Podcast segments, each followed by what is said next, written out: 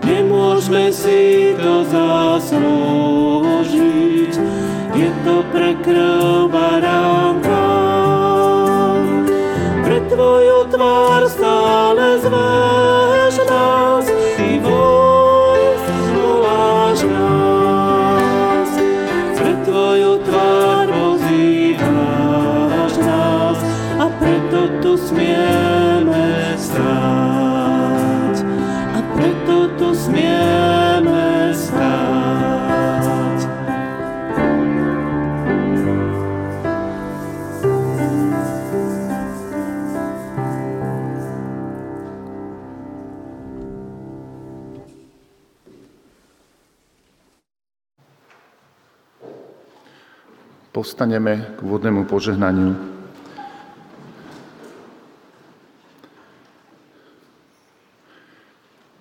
Nech nám všetkým, hľadajúcim aj hľadaným, nachádzajúcim aj nájdeným, ďalekým aj blízkym, trojediný Boh udelí milosť a požehnanie. Nech nás vovádza do pravdy, nech nás premieňa láskou, nech nás rozväzuje slobodou. Kristovi Ježišovi, našom Pánovi. Amen.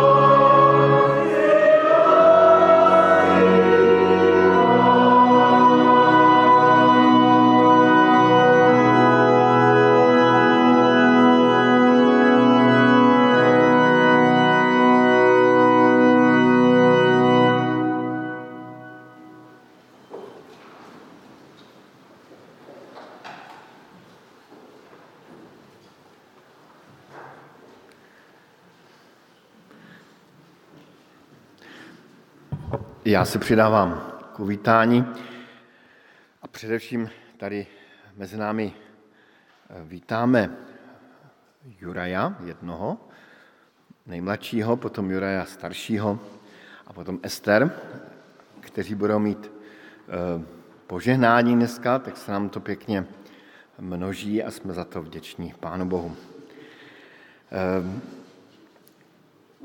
Tak já bych poprosil, kdybyste povstali, abychom vás i trošku zahlédli, i ty z dálných lavic. Poženání to je taková chvíle v životě rodičů a v životě dětí, kdy přináší své děti do křesťanského shromáždění, tak jako kdysi přinášeli Izraelci své děti před Hospodina, tak i my chceme i takto vyznat, že dítě patří Pánu Bohu, s tím souvisí i slib, i požehnání, jakoby na úvod celého života. Milí rodiče, čili milí, milá Ester, milí Juraji, přinesli jste toto svoje dítě do tohoto shromáždění k požehnání. Tím projevujete souhlas se slovy Písma svatého, že děti jsou požehnáním od Hospodina. Svěřujete toto svoje dítě do starostlivosti a vedení našeho nebeského Otce s vírou, že prosby za něj budou vyslyšené. A tak za chvíli budeme společně s vámi klást toto dítě do Božích rukou, aby ho Pán Bůh vedl, chránil, zachoval a aby z života vašeho milého Juraje, nejmladšího, vzešla Pánu Bohu čest a sláva. Před tím slibem, to je vždycky vážná věc, tak je dobré i prosit Pána Boha za pomoc a je tu přítomen dědeček, který se za vás pomodlí.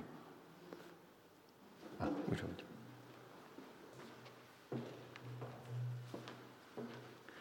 Pane Bože, odovzdávame Ti Juraja do Tvojich rúk a prosíme ťa aj o jeho, jeho, jeho rodičov, aby nachádzal múdrosť Tebe, aby jeho život bol statočný. Prosíme ťa, príjmi ho do svojich ochranných rúk a požehnávaj ho a ich rodičov tiež. Ďakujeme. Amen. Tedy slyšme slib. Takže, milí, milá Ester, milí Juraji, slibujete, že budete svého malého Juraje, i v době, kdy bude velký, vychovávat v Boží bázni a cti. Slibujete, že, bude, že umožníte církvi, aby o něj mohla duchovně pečovat. Slibujete také, že se za něj budete modlit a že budete vést a svým křesťanským životem mu budete příkladem. Pokud takto slibujete, prosím, odpovězte, nejlépe úplně společně. S pomocou Božou slibujeme. Děkuju.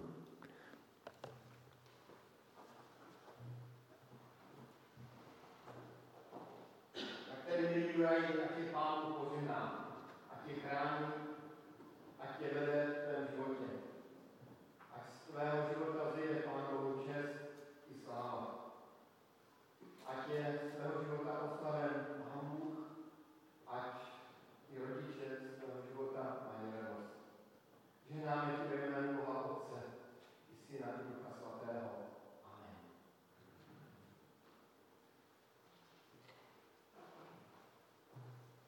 Já vždycky zapomínám.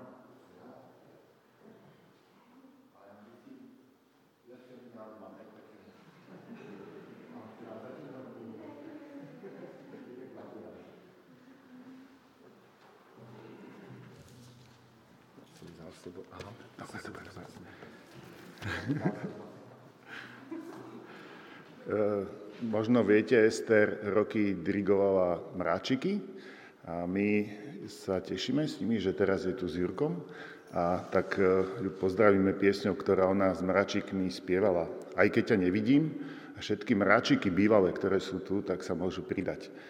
A potom budeme pokračovať ďalšími oslavnými piesňami.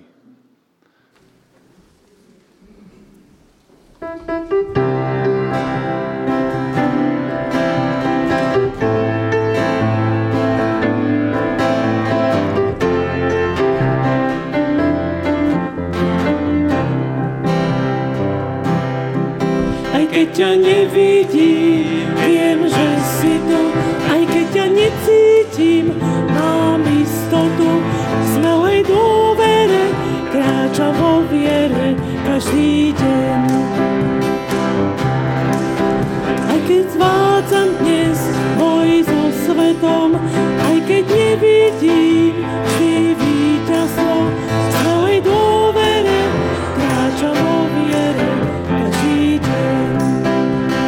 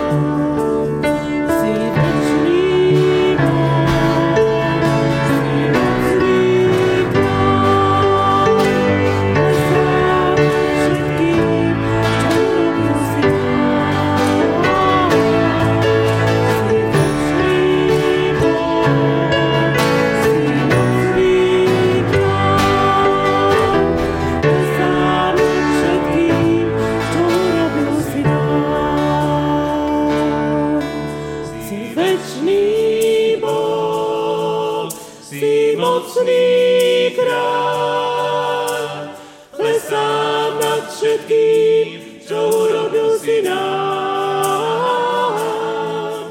Si večný Boh, si mocný kráľ, plesám nad všetkým, čo urobil si nám.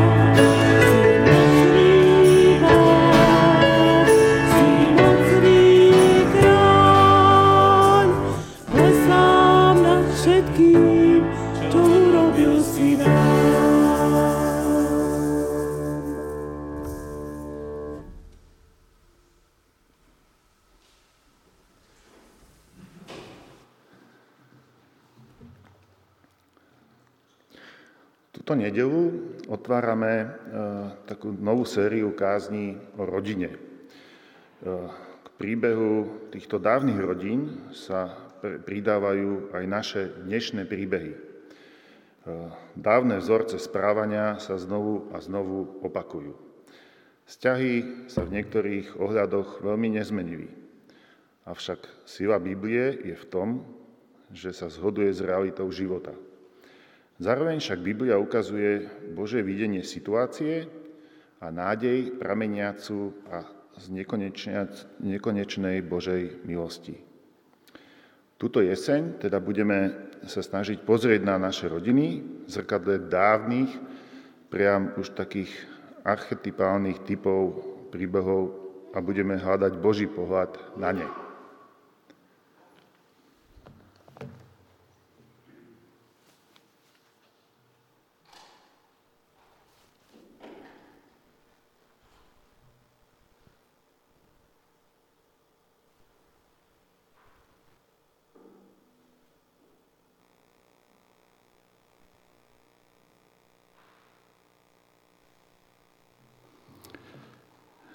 Tak je to tak. Začíname najstaršou rodinou v Biblii. Začíname teda od Adama, príbehom prvého manželstva sveta. Dráma prvého hriechu v záhrade Eden chronicky poznáme. Je to príbeh, ktorý začína veľkými ideálmi, ale končí veľmi smutne.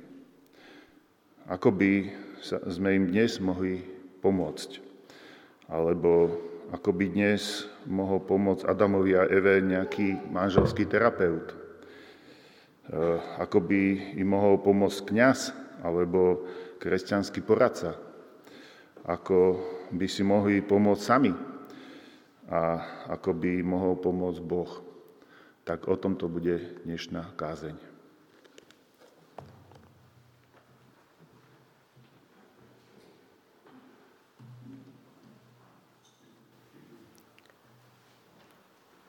Prvé čítanie je z Genézis, tretia kapitola, prvý až pätnásty verš. Had bol najostivejší zo všetkých poľných zvierat, ktoré utvoril Hospodin Boh. Povedal žene, naozaj vám Boh zakázal jesť zo všetkých stromov záhrady? Žena mu odpovedala, ovocie zo stromov v záhrade jesť smieme, ale o ovoci stromu, ktorý je uprostred záhrady, Boh povedal, nejedzte z neho, nedotknite sa ho, aby ste nezomreli. No had žene povedal, nie, určite nezomriete. Boh totiž vie, že v deň, keď budete z neho jesť, otvoria sa vám oči a budete ako Boh. Budete poznať dobro i zlo. Žena videla, že by bolo dobré jesť zo stromu, lebo strom je na pohľad lákavý a na získanie múdrosti vábivý. Vzala z jeho ovocia, jedla, potom dala aj svojmu mužovi, ktorý bol s ňou a jedol aj on.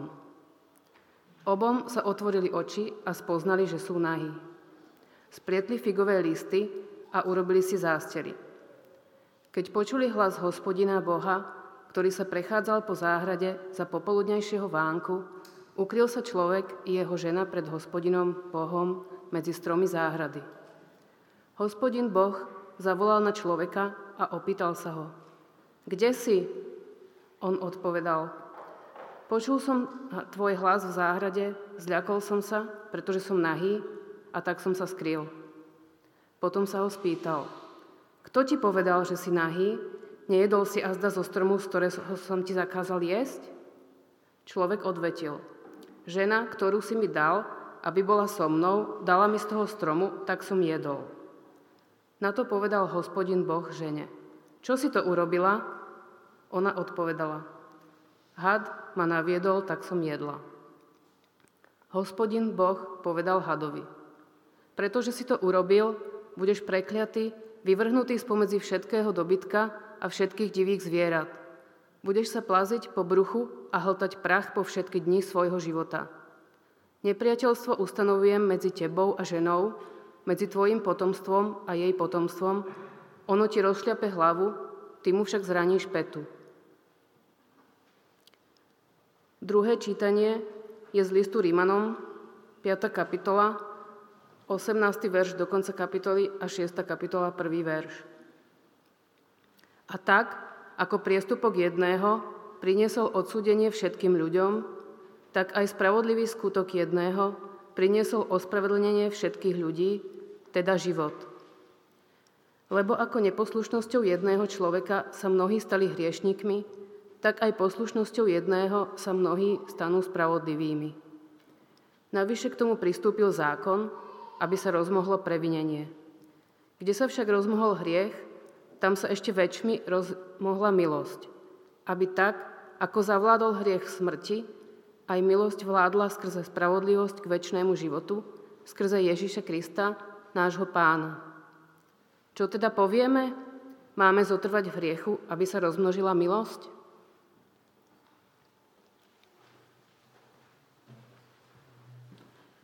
Postaňme k modlitbe.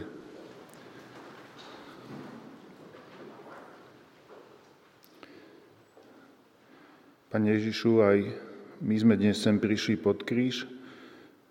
Starí, mladí, deti, dospelí.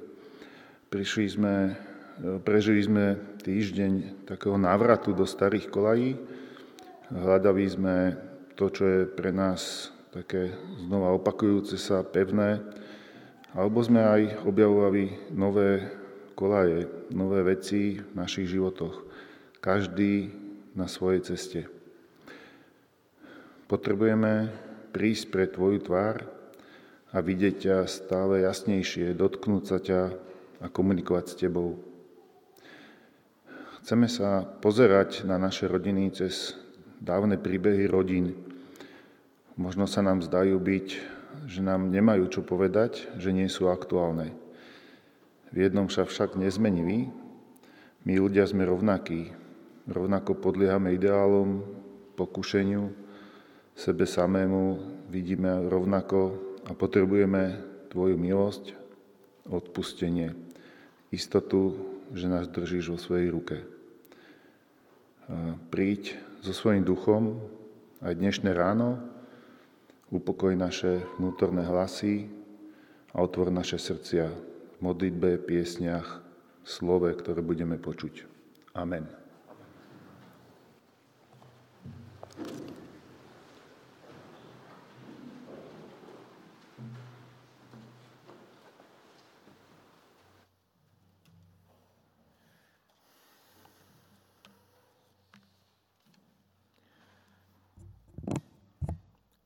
Tak tedy tuto neděli otvíráme sérii homilí, kázní o rodinách. A jak už bylo řečeno, začínáme od Adama, příběhem prvního manželství světa, od našich prarodičů Adama a Evy.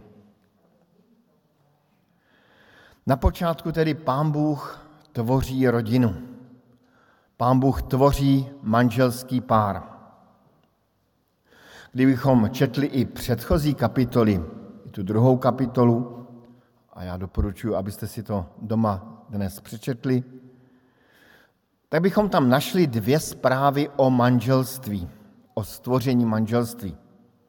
Ta první je zapsána dokonce ještě v první kapitole, takže přečtěte si dneska i první kapitolu. Tam je napsáno, že Bůh stvořil člověka, aby byl jeho obrazem. Stvořil ho, aby byl obrazem Božím. Jako muže a ženu je stvořil. Jako muže a ženu je stvořil. A ta druhá zpráva je v druhé kapitole, v osmnáctém verši.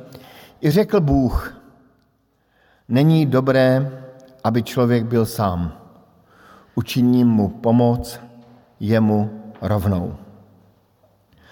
Tedy na počátku Bůh tvoří člověka a tvoří ho jako bytost vztahovou.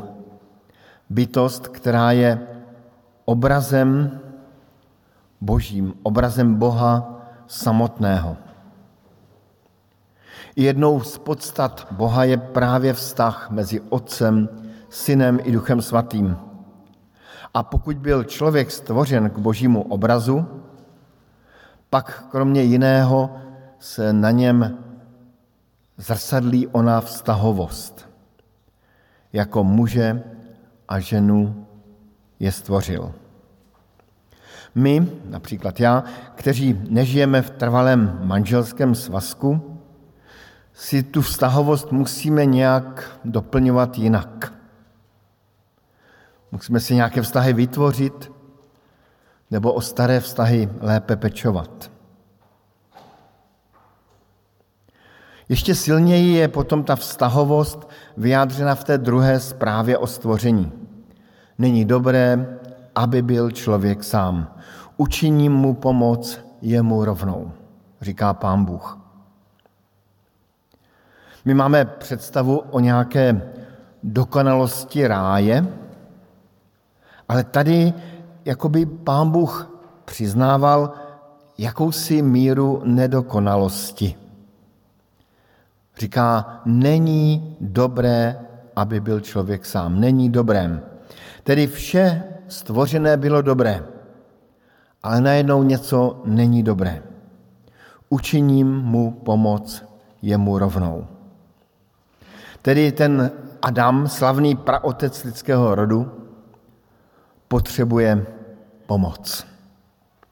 Si vzpomínám na obrázky v rodinách mých přátel na východě, tak vždycky tam je takový ten otec rodu, silný, kolem něho ta rodina, ti vnuci, pravnuci, tam dříve mývali i klidně těch deset jedenáct dětí v rodinách a, a vprostřed ten otec a ta manželka tam někde bokem a e,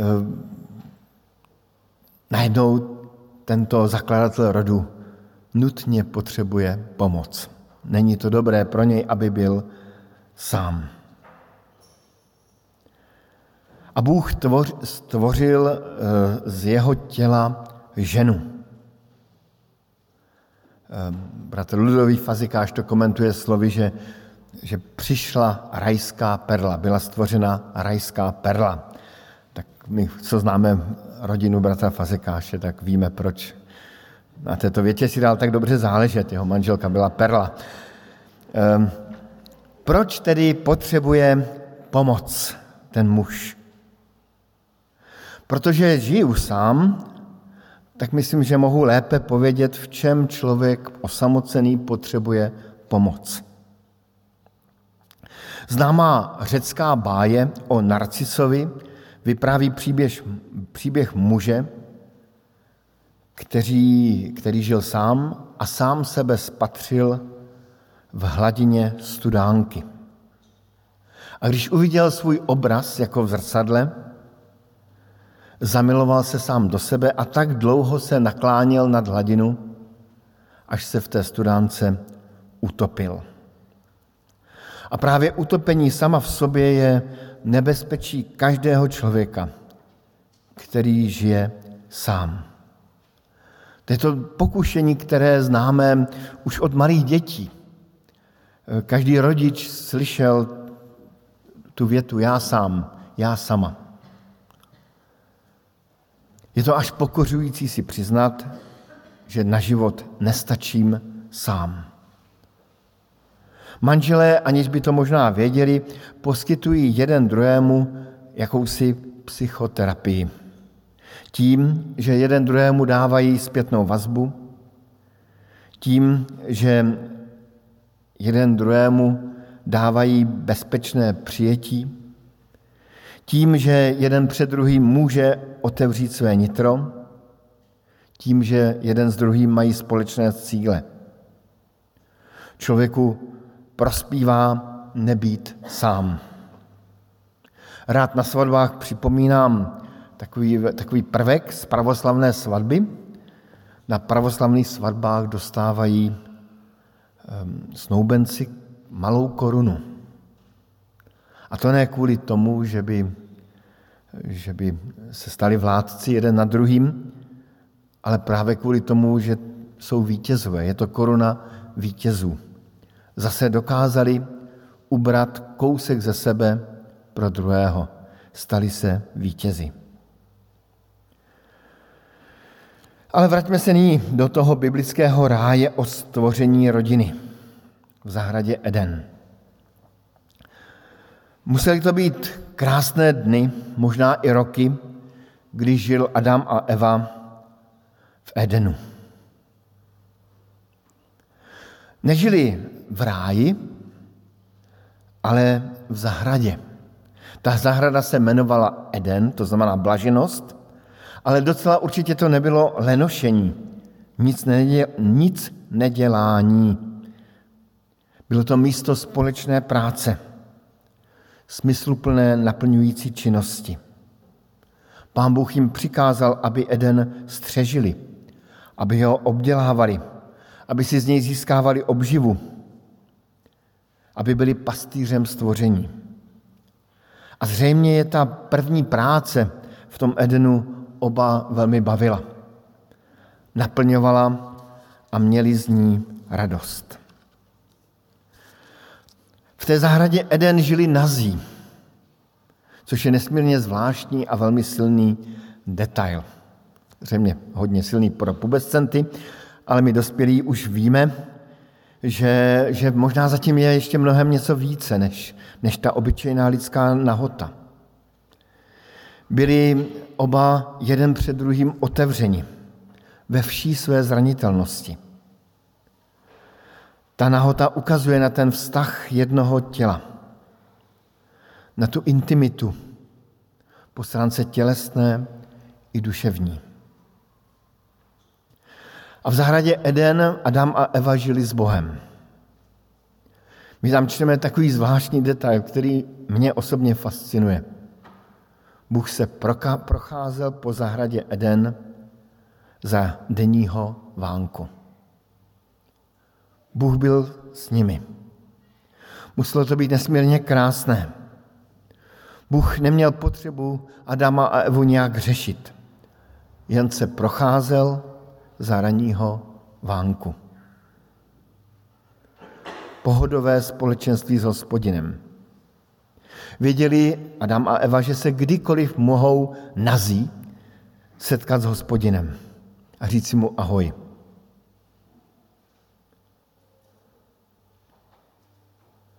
Tak tedy Adam a Eva žili spolu po boku a žili bok po boku i s Hospodinem. A na svoji lásku nebyli sami, protože Hospodin je miloval. A oni milovali Hospodina a milovali se navzájem. Přemýšlel jsem, kdy my zde na zemi zažijeme takový zážitek Edenu. Aspoň odlesk, aspoň dávnou vzpomínku. Vzpomenul jsem si na chvíle, kdy jsem si třeba doma hrával v přítomnosti rodičů. Rodiče dělali třeba něco jiného a já jsem byl s nimi, že jsem ve svém světě, ale že jsem i v jejich světě a bylo to nesmírně příjemná a pokojná chvíle. Možná takový zážitek Edenu nacházíme ve chvíli, kdy se sejdeme se svojí rodinou, kdy vzpomeneme na všechno krásné, kdy se spolu radujeme a užíváme si jednoduše toho, že se máme navzájem rádi. Tedy byla to opravdu taková rajská doba, v zahradě Eden. A pak se něco pokazilo. A to, co se pokazilo, je to, že ti manželé si navzájem nepomohli. Manželé si mají pomáhat. Mají stát bok po boku.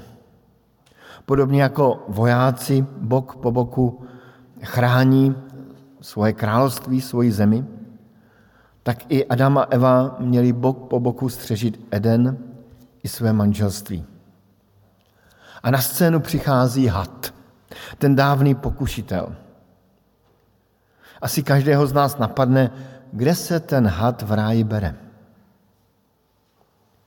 Znalec starého zákona, bratr profesor Jan Heller, ve svém komentáři říká půvabnou větu, že had přichází z jiného příběhu. Tím naznačuji, že dnes, dnes si ten příběh nebudeme vyprávět, ale je zjevné, že had v tom ráji byl. Snad proto, aby manželé měli zkušenost zla pro věčnost, aby získali one posvěcené návyky pro věčnost. A had přichází s neodolatelným pokušením. Budete jako bohové.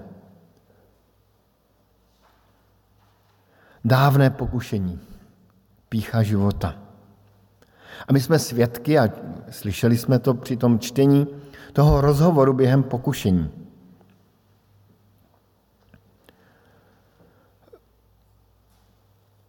Oni v tu chvíli navzájem jeden druhého potřebovali. To byla chvíle, kdy jeden druhému měli dát zpětnou vazbu, kdy měl možná Adam říct, to je blbost, to nedělej. Kdy možná byla chvíle i dát si výchovný pohlavek, nevím, co se v takovou chvíli dělá, jak se tahá za brzdu, ale, ale byla to chvíle, kdy oni si zpětnou vazbu nedali a za, za brzdu nezatáhli. Proto považujeme, aby za správné, aby si křesťan vyhlédl pro sebe partnera či partnerku z řad křesťanů. Aby měli sladěny své hodnoty. Sám vzpomínám na, na takový milý rozhovor dvou manželů, kteří se měli rádi, kdy ten manžel říká, poslyš, to je moje věc, že v práci tak trochu kradu. Já ti zase na oplátku nemluvím do toho, že ty naši, pro naši rodinu si v práci nic nevezmeš. To je prostě moje věc, že kradu a tvoje věc, že nekradeš. Hlavně, že se máme rádi. Ta věta zní skoro křesťansky. Ale tady máme příklad dvou manželů, kteří měli jasno. Oběma Pán Bůh řekl, čeho se mají vyvarovat. A oba podléhají pokušení.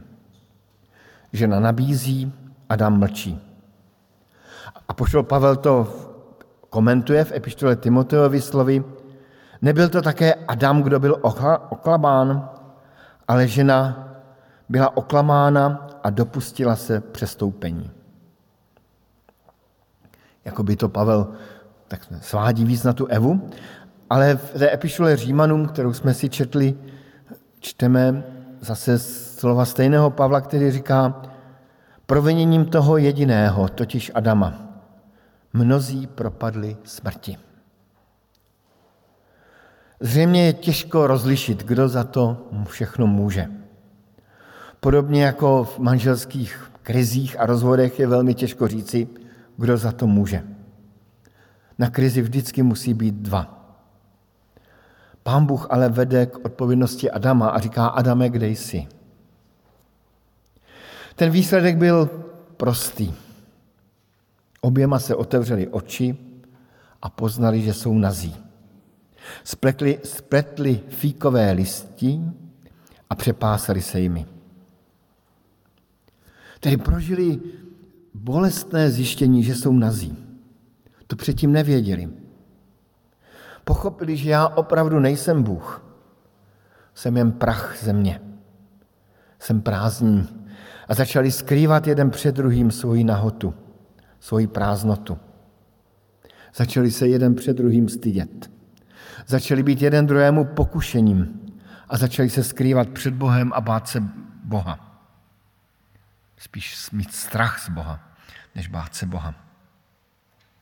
Začali mít nečisté svědomí. A začali se do hříchu zamotávat víc a víc. Tam je velmi půvabná scéna, kdy se Adam sám nachytá ve chvíli, kdy se chce vymlouvat a přizná, že ví o své nahotě. Skryl jsem se před tebou, protože jsem byl nahý. A potom se vymlouvá na ženu. A dokonce i skrytě na Boha. Žena, kterou si mi dal. Žena čestně přiznává, co udělala.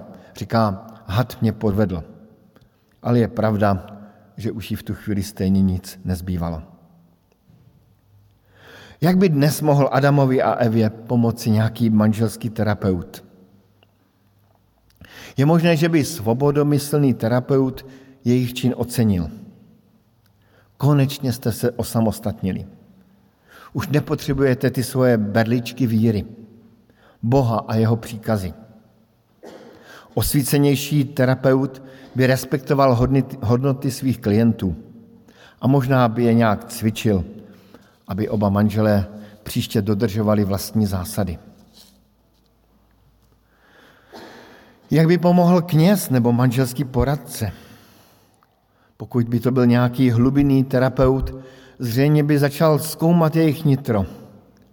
Začal by zkoumat motivy jejich motivů. A manželé by časem zjistili, že jejich nitro opravdu nevoní. Vzpomínám si na jednu mladou dívku, která navštěvovala pravidelně jednoho křesťanského hlubinného terapeuta. A terapie skončily slovy, já už nechci.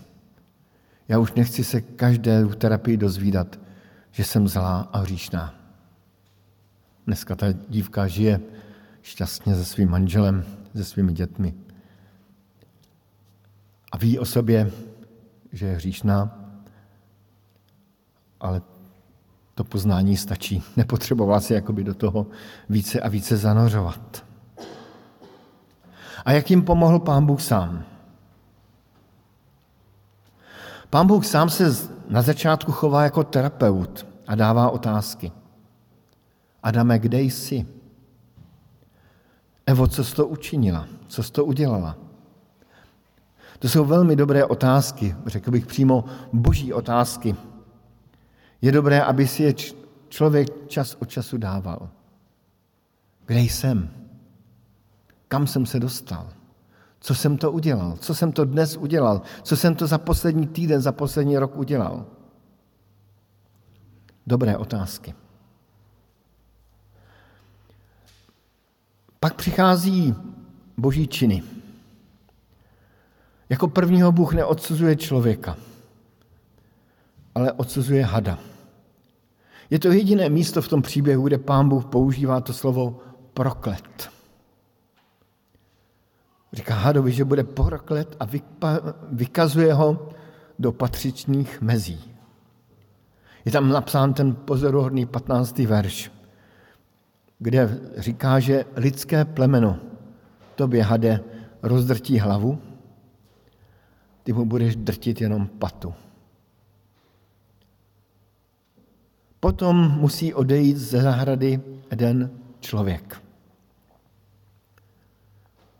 Byl vyloučen ze zahrady Eden, ze zahrady blaženosti, kde nebyl přítomen hřích. Byl tam had, ale ne hřích. A člověk musí nést následky svého hříchu. Vše bude dále jako v Edenu, ano, ale všechno bude těžší a bolestnější. Práce bude námahou.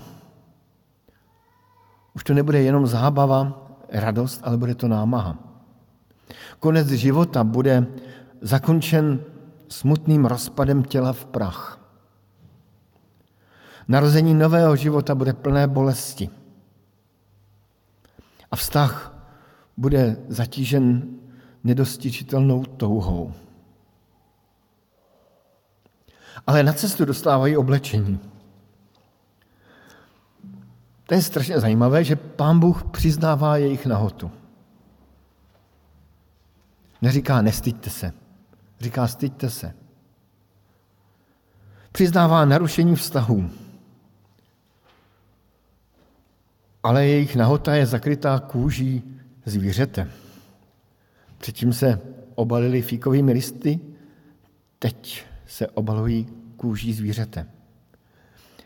Někdo, nějaké zvíře muselo zemřít, protože člověk zřešil. Zhře, zhřešil. A ta smrt nevinného říši, zvířete ukazuje k tomu, že jednou přijde skutečný beránek Boží, Kristus, který sejme hříchy světa a který bude důkazem toho, že Bůh člověka stále miluje. A tato moc lásky, vtělená do Krista, pokoří tu moc pokušení starého hada. Co ten příběh má říct dnes, ve dvacátém prvním století, pro manželství? Napsal jsem si dva krátké závěrečné body. Manželé si dodnes mají stát bod, bok po boku a společně střežit svoji rodinu, svět, ve kterém jsme. Střežit před zlým. A to zlé, to nám Pán Bůh zjevuje ve svém slově. Jakoby celý zbytek Bible nám Pán Bůh ukazuje, jak rozlišovat to dobré a zlé. Protože jsme snědli ovoce ze stromu poznání dobrého a zlého, Pán Bůh nás musí nyní naučit, co to vlastně je to dobré a co je toto zlé. Zjevuje nám to ve svém slově, ve svědomí, někdy třeba skrze různá zastavení v životě. A pokud člověk poruší Boží zásady, bude muset nést následky svých hříchů. Podobně jako Adam a Eva nesou následky svých hříchů, tak i my budeme muset v životě nést následky svých hříchů. Cokoliv by člověk rozsíval, bude i žnout. Dostáváme na cestu Boží radu. Je potřeba si odpouštět. Ale odpuštění znamená žít po zbytek života z následky hříchu druhého. Nic víc, nic míň. Vzpomínám si na rozhovor dvou manželů, oba byli rozvedení a oba se rozhodli, že se vezmou. A mluvil s nimi kazatel, velmi moudře podle mého s nimi mluvil, říkal: budou se na vás lidé i ve sboru dívat skrze prsty. Budou vám něco vyčítat. Ale musíte nést následky svých hříchů. Prostě tak to je. Poneseme následky svých hříchů. To druhé poučení.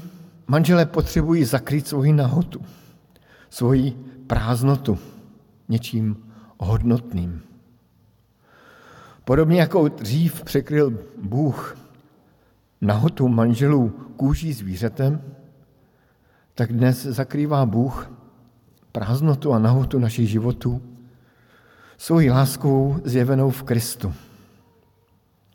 Právě ta smrt na kříži Kristova ukazuje na to, že jsme stále pro Boha vzácní a jemu milí. Mám za to, že ukazuje i na to, že Pána Boha muselo velmi bolet, když propouštěl, vyháněl, jak se to dá různě přeložit to slovo, Adama i Eva z Edenu. A touží tu naší sobeckou podstatu překrýt svojí láskou. Tak to nakonec říká i apoštol Pavel, epištole Galackým: všichni, kteří jsme byli pokřtěni v Krista, také jsme Krista oblékli. Je potřeba překrýt svoji nahotu. A zřejmě právě manželství je místo, kde si i lidé mají navzájem poskytovat tu službu svlékání a oblékání Krista. Být Kristem jeden druhému. Amen.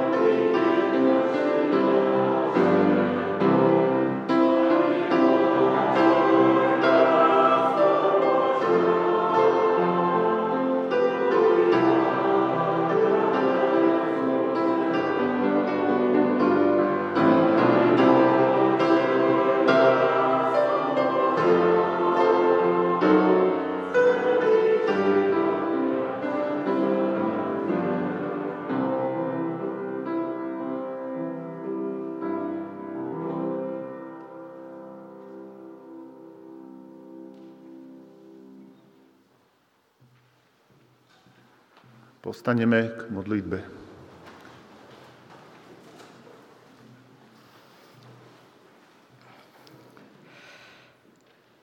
Stvoriteľu, vďaka, že si nás stvoril na svoj obraz, že si nás učinil vzťahovými a dal si nám jeden druhého. Ďakujem ti za každého jedného z nás, za tých, ktorí sme si vzájomne blízki, i tí, ktorí sú ďalekí. Chcem ti ďakovať za tých, ktorí sú, nám, sú mi najbližší a sú nám najbližší, za našich partnerov, za naše deti, za našich rodičov. Ďakujem ti, že ty si ustanovil tento poriadok a že si ho naplnil láskou, naplnil si ho svetlom. My sme boli tí, ktorí sme sa od teba odklonili a ktorí sa od teba odkláňame, keď hľadáme v tom všade sami seba a strácame tak vlastne ten, tú orientáciu, ktorú si pred nás postavil. Pane, prosíme ťa o to, aby si nám pomohol žiť v rodinách tak, aby sme boli jeden druhému podporou, aby sme boli jeden pre druhého obrazom tvojím, a aby sme dokázali byť tými, ktorí zakrývajú nahotu a prázdnotu, slabosť, prehry toho druhého, prekonať to, naopak, aby to viedlo k tomu, že sa posilníme a staneme sa silnejšími v tebe. Pane, ďakujem ti za všetko dobré, čo som aj tento týždeň vo svojej vlastnej rodine mohol prežiť, za to, že aj to všetko je tvojou milosťou a darom, za to, že Pán Ježiš Kristus zomrel za naše hriechy a nás k sebe pritiahol. Amen. Môžete sa posadiť. Do našej zborovej rodiny, alebo teda komunity, patria aj kvapočky. A my chceme sa teraz možno dozvedieť troška viacej o takom ich poslednom prázdninovom týždni a chceme aj to preto robiť, lebo sa chceme aj za túto aktivitu modliť. Tak poprosím Emu.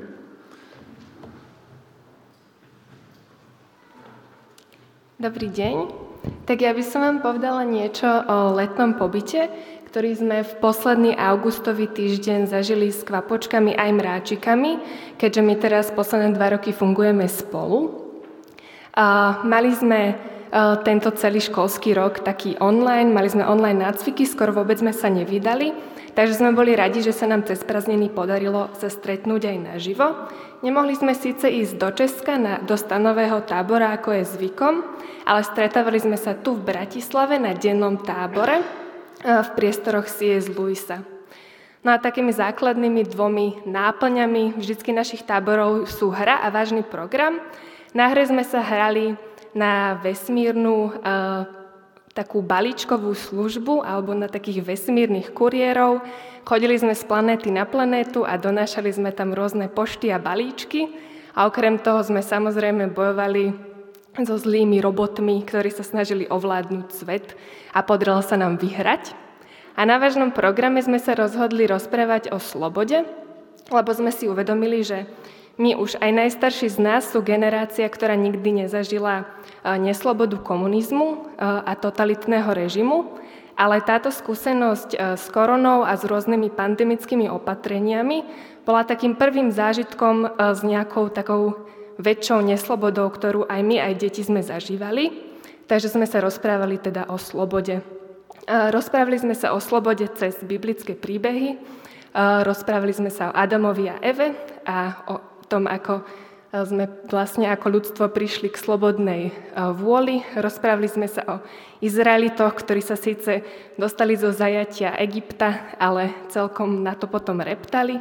Rozprávali sme sa o Danielovi, ktorý si svoju slobodu dokázal zachovať aj v zajatí babylonskom. Rozprávali sme sa o Jonášovi a ako sa snažil utekať pred svojimi zodpovednosťami. A rozprávali sme sa potom aj o Ježišovi v Getsemanskej záhrade a o Pavlovi, ktorý síce bol zavretý v žalári, ale dokázal žiť so svojou takou vnútornou slobodou. Čiže okrem týchto dvoch vecí sme ešte zažili aj rôzne iné. Veľa sme spolu po roku spievali a podarilo sa nám ísť aj na výlet na Plavecký hrad. To bol taký celodenný výlet, za ktorý sme boli hrozne radi.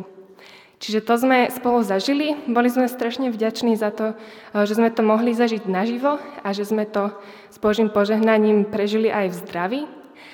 A tešíme sa na to, že čo nás čaká ďalší rok s našimi deťmi. A budeme veľmi vďační za všetky vaše modlitby, pretože Kvapočky a Mráčiky sa teraz nachádzajú v takom období neistoty. Jednak nevieme, že aká bude ďalej situácia, či sa nám podarí stretávať sa naživo a vrátiť sa k tým našim aktivitám, najmä k spevu, ktoré sú veľmi základnou súčasťou našej činnosti a v poslednom čase sa nám to nedarilo teda robiť kvôli tej situácii.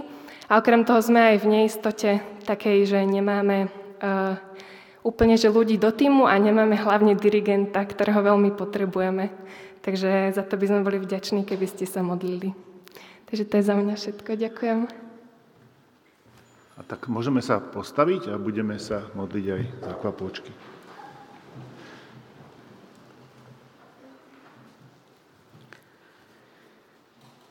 Pane Bože, ja ti chcem veľmi zaďakovať za Kvapočku, Kvapočky, za všetok čas, ktorý som mohla stráviť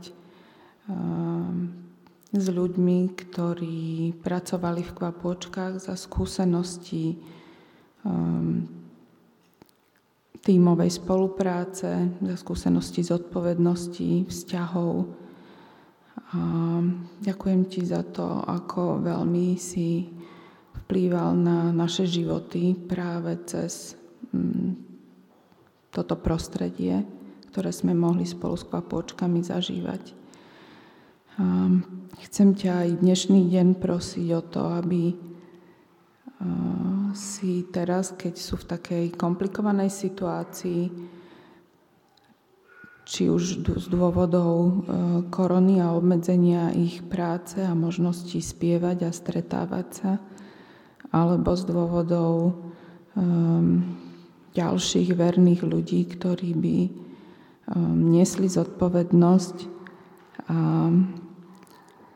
chceli tráviť čas a dávať svoj čas deťom. A tak chcem ťa prosiť, aby si im pomohol a požehnal toto ich snaženie, aby si im pomohol nájsť takých ľudí a aby sa postupne aj situácia ohľadom ich stretávania mohla vyvinúť tak, že budú môcť vydávať sa navzájom.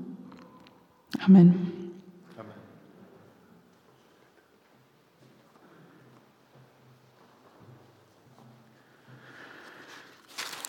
Slyšme na závěr slova vyslání i požehnání. Bratrská, dovoluji si dodat, i sesterská láska ať zůstává. Nezapomínejte na pohostinnost. Díky ní nevědomky hostili anděli. Manželství, ať si všichni váží. A manželské lože, ať je bez poskvrny. Veďte nezištný život a buďte spokojení s tím, co máte.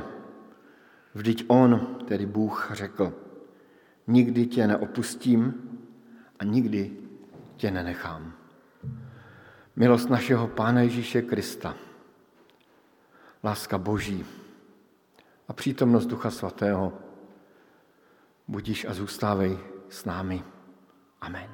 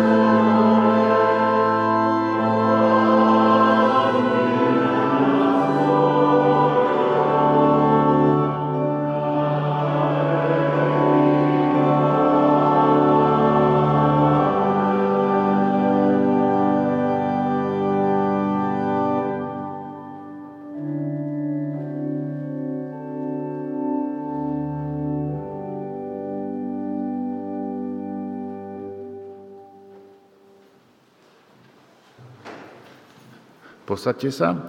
A na záver teda úplný už iba niekoľko oznamov. Máme v tomto období iba tieto nedeľné bohoslužby, čiže aj o týždeň vás pozývame v nedeľu o desiatej tu na bohoslužby. Naopak budúci týždeň ako taký budeme mať veľmi celkom taký plný. Okrem toho, že tu je teda pápež, máme aj nejaké svoje stretnutia. V utorok štrnásteho deviateho o osemnástej hodine tu na Cukrovej bude biblická hodina pre ženy. Čiže v utorok o osemnástej. Potom v stredu by sme chceli ísť na taký výlet s mladými stredoškolákmi. Chceme ísť vlákom do prírody, byť spolu a rozprávať sa o tom, ako by sme mohli naše stretnutia urobiť a vytvoriť.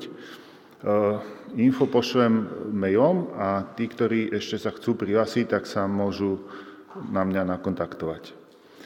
Potom vo štvrtok šestnásteho deviateho o osemnástej hodine bude v tejto sále sa uskutočňovať také modlitby a spevy z téze. Hostiami Daniela Pastričáka bude brat Jean Daniel z téze, z komunity, a brat András nás povedú spolu v modlitbách a spevoch spôsobom, akým prebiehajú priamo tejto modlitby v téze komunite.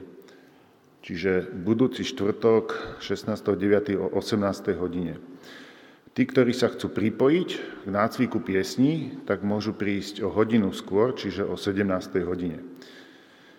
Potom máme zase víkendovku dorastu, čiže to sú tínedžeri v šiestej až ôsmej triede základnej školy. Chceme ešte možno takto začať tento nový školský rok, čiže tí, ktorí by mali záujem sa pridať, tak môžu tak urobiť a osloviť ma, keby niekto mal záujem. A budúcu nedeľu potom bude uh, už počas bohoslúžieb stretnutie uh, samotných školákov, čiže to je aktivita pre deti na prvom stupni základnej školy. A Janku Lehockú poprosím, že keď chce niečo k tomu povedať, či... Nie. Dobre, takže bohoslúžby pre školákov budú prebiehať počas bohoslúžieb na druhom poschodí. Takisto všetky informácie nájdete aj na našich webových stránkach a takisto ďakujeme aj za finančnú podporu nášho zboru, týchto aktivít, ktoré tu konáme. Môžete tak robiť aj teraz pri východe z tejto sály. A už vám teda prajem požehnanú nedeľu.